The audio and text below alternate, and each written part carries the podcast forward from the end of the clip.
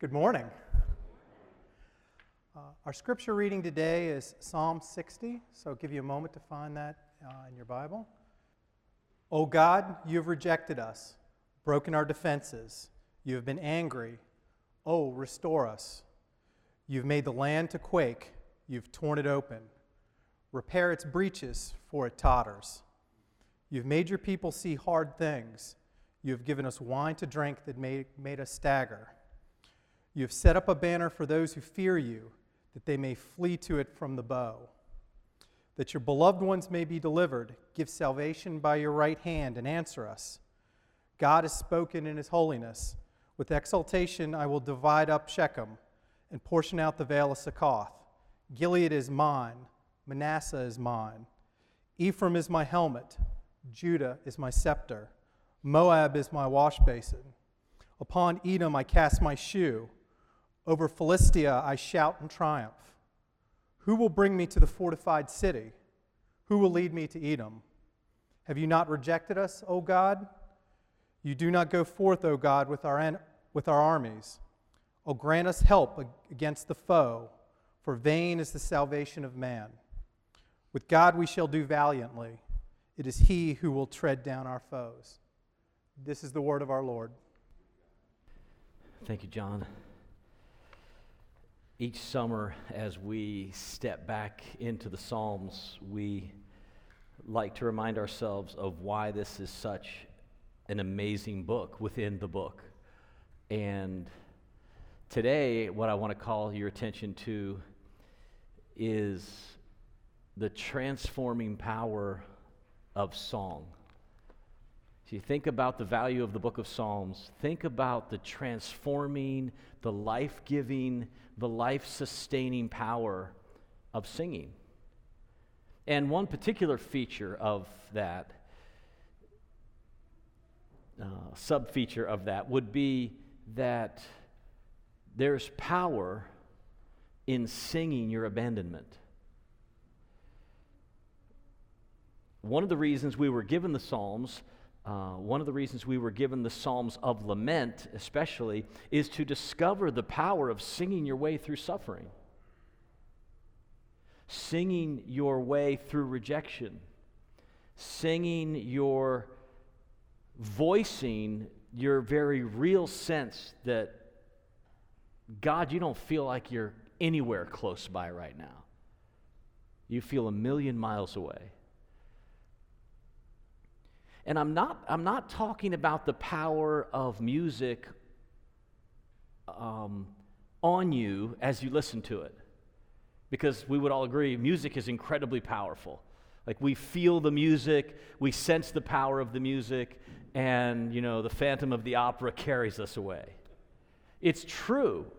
But I'm not talking about that this morning. I'm not talking about the power of music on you. I'm talking about the power of music in you as you, with your own voice, begin to vocalize and sing and voice your trouble and your suffering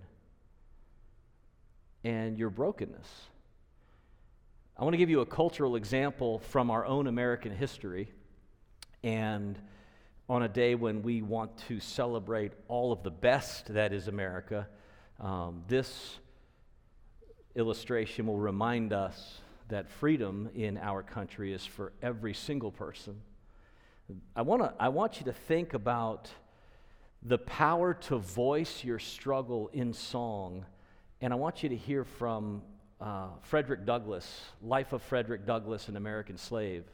Some of you read this in high school, some of you in college. Maybe uh, it's been a while for you. But he's, at this point, educated himself, even under threat, uh, made his way out of slavery and has been freed and is now in the North. And he's becoming a rather influential person in the abolitionist movement. Incredibly insightful. This is his autobiographical account of what it was like to be a slave for years and years and to suffer in slavery. Here's what he says music, and especially song. Here's what he says song meant to his suffering people. Listen to this.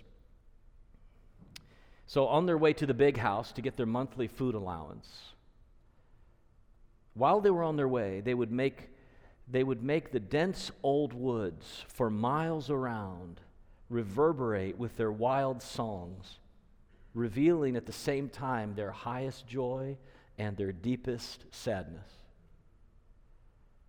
I've sometimes thought to myself that the mere hearing of those songs would do more to impress some minds with the horrible character of slavery than the reading of volumes on the subject. I did not, when, when enslaved, understand the deep meaning of those songs. But he has since understood more. Here's what he says They told a tale, the songs told a tale of woe, which was then altogether beyond my feeble comprehension. They were tones loud and long and deep. They breathed the prayer and complaint of souls boiling over with the bitterness of anguish. Every tone was a testimony against slavery and a prayer for deliverance from those chains. The mere recurrence of those songs, even now, afflicts me while I'm writing. An expression of feeling has already found its way running down my cheek. To those songs, I trace my first glimmering concept of the dehumanizing character of slavery.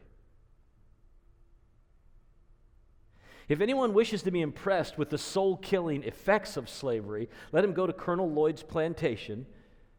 This was his own experience. And on allowance day, place himself in the deep pine woods, and there let him in silence analyze the sounds that shall pass through the chambers of his soul. And if he's not impressed, it will only be because there is no life in his stone cold heart. I've often been utterly astonished since I came to the North to find that people could speak of the singing among slaves as evidence of their contentment and happiness. It's impossible to conceive of a greater mistake. Slaves sing most when they are most unhappy. The songs of the slave represent the sorrows of his heart, and he is relieved by them only as an aching heart is relieved by its tears. That, he says, is my experience at least. Singing your pain and suffering as a group of people is not unique in the Bible.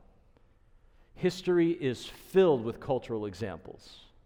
We could multiply all over in every, we could multiply examples over and over again throughout history on every continent in every people group because every person in the world is an image bearer. And there is within us a desire to cry out for justice, to sing, to hope for, to voice justice. So we could so this is not unique among the Bible. That people would learn to sing their abandonment. But what is unique to the Bible and the black Christians who suffered horrifying injustices in the American slave culture certainly knew this what is unique in the Bible is a growing sense that God alone can deliver me, that God alone will make all wrongs right, that God alone will deal with injustice. That is unique to the Bible. Psalm 60 then is as good as any psalm in the book to teach us how to sing our abandonment. So the psalm has four movements. Let me just trace them for you and then we'll walk through so you get a sense of what's happening. Verses 1, 2, and 3, there's a sense of divine abandonment. God, where are you? Then verses 4 and 5, a prayer for rescue. Then verses 6, 7, and 8, a word of promise that serves as an answer to prayer. And then the psalm closes 9 through 12 with this beautiful, fresh dependence and reliance on God. The psalm really moves from abandonment to abandonment. From divine abandonment, a sense, God, where are you, to personal abandonment and total surrender. God, I trust you. That's the movement. That's where we're going. Number one, divine abandonment. Look, at verses 1, 2, and 3. And I, I don't want to spend a lot of time reconstructing the background of the geopolitical context and the military campaign. You get a hint at it in the title. This is one of the longest titles. It might be the longest title that you have in front of the psalm. You know, these inscriptions that came later uh, are, you know, they give us some background. They're not, they're not the Word of God, but they're explanatory notes that try to help us give context. And so you get that in Psalm 60, and, and there's a lot of background here, and there's different ways to read this in terms of background. But what is important for you to know, and what everybody agrees about, is that when this psalm is written, David is ruling in the promised land, and the territory of God's people is being threatened. And it's especially being threatened by Edom. It seems like Israel's always at war with Edom. And so apparently, when David and his military force, his main forces with him, including his main general Joab, eh, when they're, they are, they are uh, outside of Judah, Edom sneaks in the back door from the south. That is one way to construct this psalm. And the devastation of that is in verses 1, 2, and 3. God, where are you? The abandonment. So look at this with me. Oh God, verse 1, you've rejected us why have you rejected us? We thought we, were, we were your people. We thought, we, we thought our city was your city. Thought the house of David was something you were doing. Oh God, you've rejected us and broken our defenses. Have you been angry with us? Oh, restore us. You've even made the land to quake and you've torn it open. Repair its breaches, for it's it's tottering. Like the very land we thought you gave us, that you promised us, is, is sort of tottering like, like, a, like, a, like, a, like a landslide that's about to just give way. What's happening, God? You've made your people see really hard things. We didn't want to look at these things. You've even given us wine to drink that made us stagger. The wine of astonishing hardship. Why are you doing this? So we feel a sense of divine abandonment. Their plight, writes Derek Kidner, their plight is desperate. The outward crisis is matched by an inward confusion and shock. So, the long term effect of this song is that as a community of God's people, they find freedom. Listen to this. They find freedom in voicing their abandonment. They find a freedom not in ignoring as if, as if things aren't wrong, not in, not in denial. They don't, they don't find any freedom in denial. They don't find any freedom in neglect. They don't find any freedom. They find freedom. The long term effect of this psalm is that God's people find freedom in voicing, God, where are you right now? Many of us have been taught not to question God. And that's not entirely good. There is a way to cry out in faith, even when faith feels gone, with a sense of abandonment. The second long term effect of this psalm for God's people as it unfolds is to bring them from that place of aban- abandonment to a place of deep love and faithfulness to the God who has not abandoned. And we'll see that in just a second. So that's the movement of the song from a place of confusion and divine abandonment to a place of deep trust and personal surrender. So that's where we're headed. Number two, um, the, the psalm moves from verses 1, 2, and 3, that first stanza into a prayer because really there's nowhere else to go except to pray when you feel divine abandonment. That's a great reminder that the place of deepening trust and personal surrender always begins where? On your knees, in prayer. And so, verse, like the whole psalm is a prayer, right? It's a song of praise and it's a prayer to God, but especially verses 4 and 5. Now, verse 4, uh, there's a question about verse 4 as to whether or not it fits better in verses 1 through 3, first stanza, or whether verse 4 fits better into the second, in the second stanza. And you can see that question arise if you look at the, the Selah there. The Selah that's attached is that sort of pregnant pause. And it's put there as an indication that verse 4 may be as much connected to verses 1, 2, and 3 as it is verse 5. So, whether you put it there or you couple it together with verses 4 and 5 as we are here today, I think the effect of it is that you're, you're seeing it form the prayer. Um, it, it, it contributes to, it describes, in fact, it may even describe in metaphorical terms what it is to pray, to flee to the banner. So let me, let me explain that. Verses 4 and 5. You have set up a banner for those who fear you, that they may flee to it from the bow. Selah. That your beloved ones may be delivered. Give salvation by your right hand and answer us. Give salvation by your right hand, and it brings salvation, God. That's, that is, that's the prayer, like, that's the prayer proper in this psalm. That is the cry. Save us, O God. Help us. That's how we pray.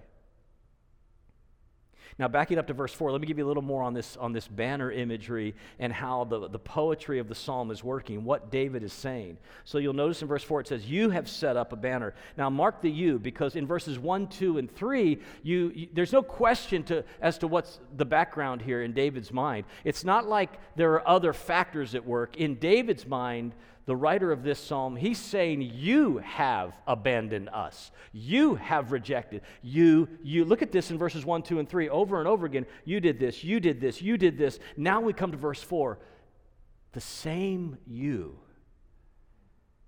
But you've also set up a banner for those who fear you.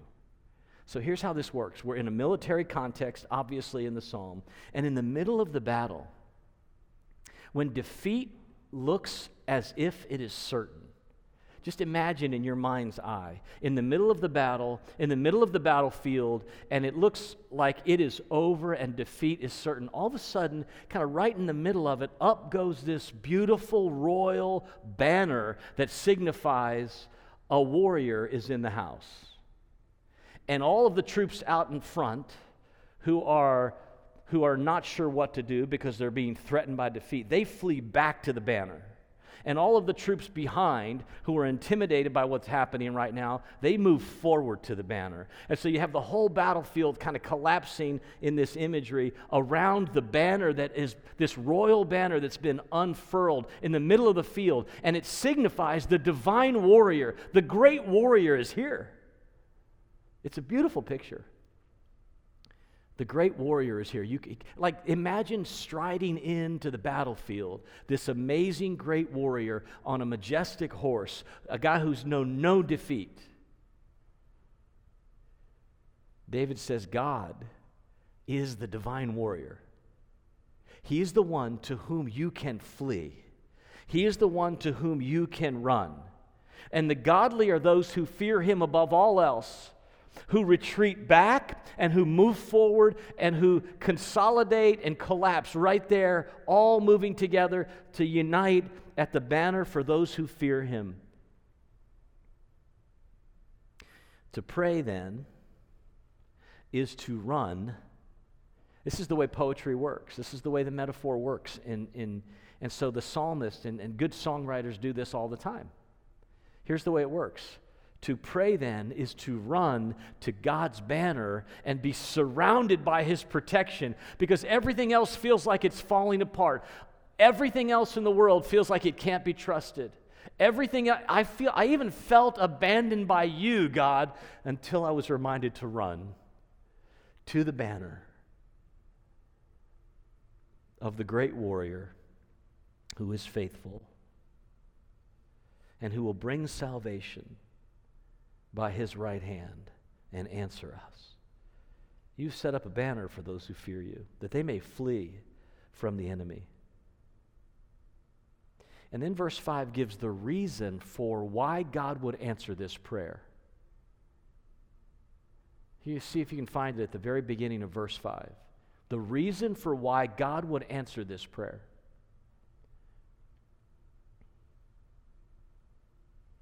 That your beloved ones might be delivered. Why would God answer this prayer? Why would He save us and rescue us? It is not because of your size as a nation.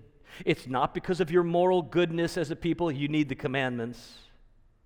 Not because of your size, not because of your influence, not because of your moral goodness, not because you will persevere in the wilderness, not because of any of those things. It's only because I've set my affection on you, Deuteronomy 7, and I've made you my people. And I am making you my people. You are my beloved. The only reason you could expect and hope for God to answer your prayer in the midst of this abandonment is that He doesn't ever stop loving you. And He never will. And He never will. Some of you might be saying to yourselves, but you don't know what I've said to God. You don't know the hurt that's in my heart that I have said back to the God I felt like rejected me. You don't know that. I don't know that. But I know this it's nothing in comparison to His unrivaled love for you. Nothing will threaten that. Nothing will threaten that. Don't you listen to the lies that are coming. Verse 5, circle that word that your beloved ones may be delivered, that the ones on whom you have set your affection as a people would be delivered, that you would re- give salvation by your right hand and answer us. So that's the prayer for rescue. That is the soil out of which prayer grows, a sure and certain confidence that God loves his people. And, and as you sing and you pray, so look, here's the thing. As you sing and as you pray your abandonment, as you sing and as you pray your rejection, as you feel that and sing it and voice it, the healing begins. The healing begins. And you can be confident in a prayer of rescue like this. And then and here's the third point. So how how will God answer this prayer? David says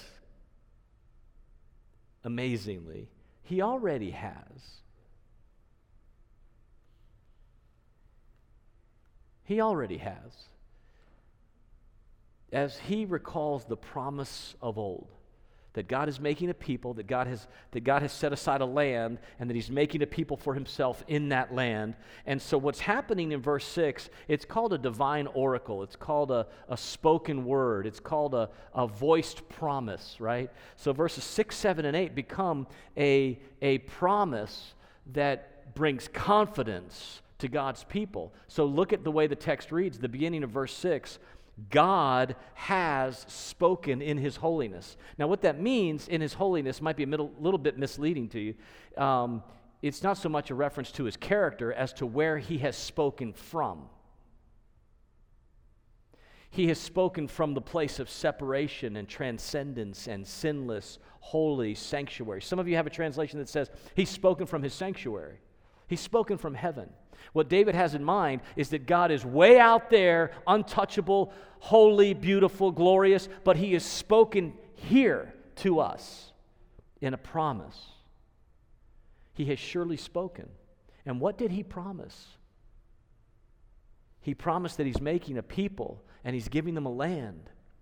And so this these few verses, 6, 7 and 8 recall that promise and beautifully stroke in broad strokes uh, a, a picture of, of how powerful God is to accomplish his will. So in verses 6 and 7, he rolls out the promise of Israel's inheritance of the land, the land that God will use to make his people. He's basically speaking from heaven, one commentator wrote. He thunders from heaven that the whole earth is mine and no enemy stands a chance. Let me remind you of that, he says. God has spoken with exaltation. I will divide up Shechem, a portion of the vale of Succoth. I will portion out, rather, the vale of Succoth. Gilead is mine, Manasseh is mine, Ephraim is mine, Judah is mine. So basically, what's happening is in just a few broad strokes, the history of Israel is being recaptured. And the fulfillment of it is being promised. And Israel's presence in the world is cast in light of the promise to fulfill that, that Israel is a light to all the nations. So, so verses 6 and 7 describe a, the, the, the, promised land like Shechem and Succoth on either side of the Jordan, the first parts of the promised land. Gilead, the Israelite territory east of the Jordan. The tribe of Manasseh straddling the river. Ephraim and Judah, the principal tribes of the west. So basically, you have this sketching of the whole promised land. And then, in contrast to that, you have the land of the nations to whom Israel is supposed to be a beautiful influence and on whom they're supposed to influence. And so that's why he says in verse 7, um, verse 8 rather, that's why you have Moab and Edom and Philistia, not the promised land. Edom, Moab, and Edom and Philistia, um, not yet acquired in the promised land, I should say it that way. Not yet acquired as God's kingdom is expanding, right? And so basically, the way verse 8 works is it's to say, these other nations that are not yielding to me, they're still mine. Moab is like my wash basin. Uh, uh, uh, Edom, upon Edom, I cast my shoe. It's like he's, you know, when you get home, you kick your shoes off. You're like, you're like, you say, hey, listen, this is my place. This is my house. I own this too. God just, just says, I'm, this is mine. Don't ever forget that. You know, people all over the place right now are wondering what's happening in the world? What's happening to America? Is God still there? Is He still in charge? Yes, He is still sovereign. He says, The whole earth is mine. Moab is like my wash basin. Edom is like where I kick off my shoes. This is my place. It's where I, I am at home. Philistia, I will shout in triumph over the Philistines. This is God saying every square inch of the world is mine. And what it does is twofold. It says David is the messianic figure who is still at work, leading, right, as king. He's leading as the, uh, the, mess, the Messiah king is leading his people, and the kingdom is expanding. It says that for sure. But it also says David is a picture of who? Jesus Christ. And the whole earth and every land will one day bow its knee, and every tongue will confess to the glory of God the Father that Jesus Christ is the Messiah. One day, Jesus will cast his shoes off, and every single place on this earth will be his. And the prince of the power of the air will no longer have authority over these places. So, this is a promise. This is a beautiful promise. This is a, like, this fires David up. This deepens his roots. This says David, David's starting to feel renewal. By the time you get to the end of the song, David is feeling afresh and, and he wants his people to feel this and he wants every other person who will ever sing and embrace this psalm to feel this. I have now moved from abandonment, we have moved from abandonment to a place of personal abandonment and freedom and fresh dependence and total surrender.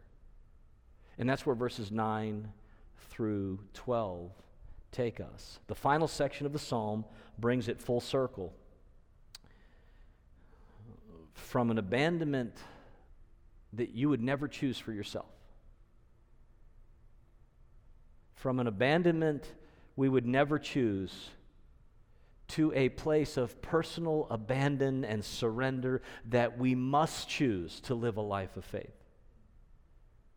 You can't live a life of faith This is like, this is at the heart of the gospel. You can't live a life of faith until you come to this place, this crisis, when you feel rejection and abandonment, and then somehow, in the mysterious, beautiful will of God, you end up coming to this place I will trust you.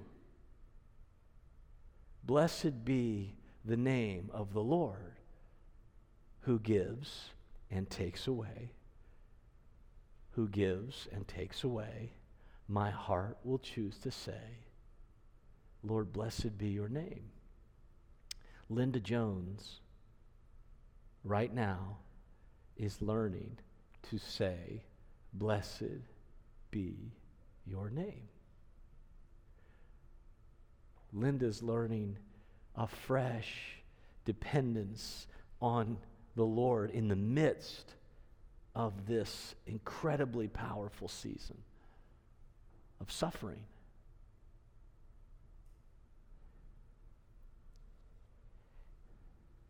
This song is an invitation for you. Listen.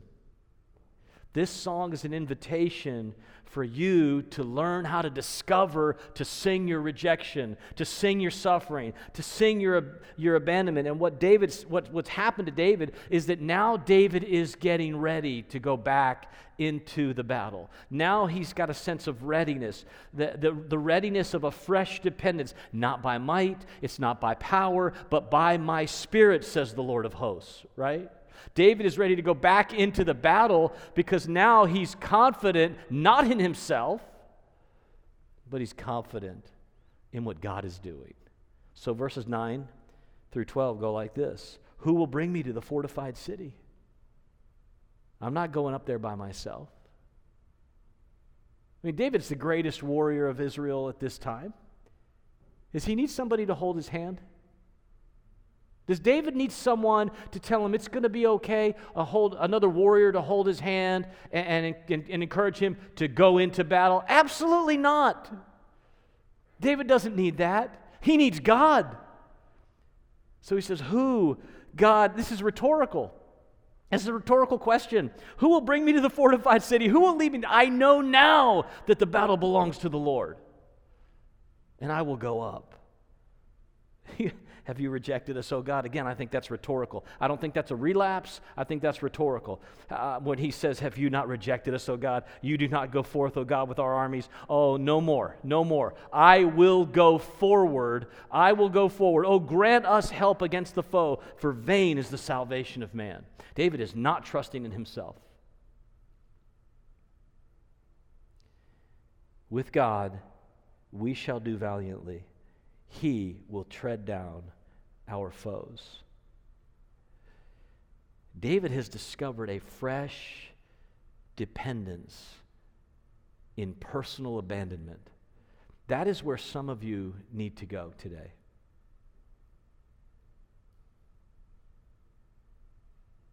To really believe that it's worth singing your abandonment, singing your rejection. I want to return to the value of singing as a people. And, and, and let me ask you to, to think about this with me because it is so important for you to voice. It is so important for you to voice and sing. Um, some of you would say, you've said it to John, you've said it to me, I've heard it so many times. You don't want to hear me sing. Well, maybe not.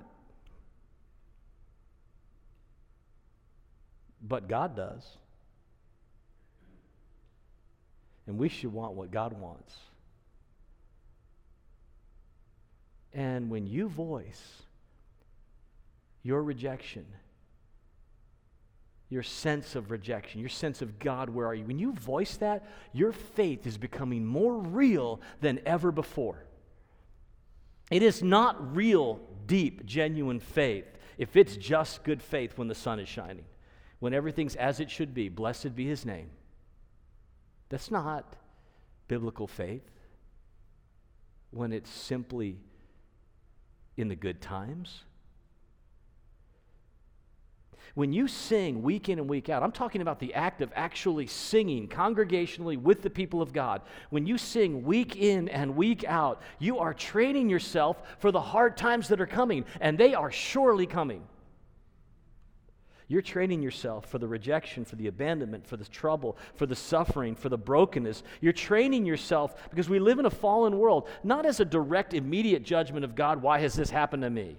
How come, she got, how come he got cancer? Why is this happening to my family? We live in a fallen world. It is coming, not even as a direct judgment from God. It's simply the recurring injustices and oppression and brokenness and mistreatment that is surely coming your way. When you sing, when you sing with this church family week in and week out, when you are willing to vocalize from your body and soul uh, and, and, and sing as if it matters to you, when you do that, you are training yourself to, you're preparing yourself for the hard stuff that is coming. And that is a beautiful thing. Because when you sing, you're pressing the gospel into a part of your life and, and, and, into when you sing, you're pressing the gospel into the deep recesses of who you are. And if you're not willing to voice those things, it will be to your own it'll be to your own deficit. But even if, you, even if you don't have a great voice, and how many of us in here do? Come on, let's be real. You don't have a great voice. Even if you don't have a good voice, you have a beautiful song. It's the gospel song. And when you say it and sing it, you're convincing yourself. I believe this. This matters. To, this, is tra- this has got transforming power. And it produces a fresh dependence in your heart and soul and your life. And you will get a, your Christianity will become characteristically mature. You, when your Christianity starts to, to feel this and absorb this and, and, and, it, and it starts to transform you, you're going to mature in your faith. And it's going to be amazing. And people are going to see it. And it's going to strengthen the church. It's going to strengthen you, it's going to strengthen your family. People are going to be like, what, what in the heck happened to him? Did I just say heck in church, David? They're getting a little edgy here at the cave. What in the heck happened to him? He's out there in the middle of his brokenness and he's singing. He's singing. She's singing in the midst of rejection. And when this happens to you, the approval of people will begin to melt away. The fragile relationships that are, and on and on and on. Your faith will mature. You will mature as a person. And you'll discover a fresh dependence. You will learn how to move from this sense of rejection to a fresh dependence. We should pray for that this morning. And just silently, well, or maybe just quietly so you could activate your voice. Quietly, right now, pray with me and ask God to teach you how to sing your trouble, how to sing your abandonment, how to sing your suffering.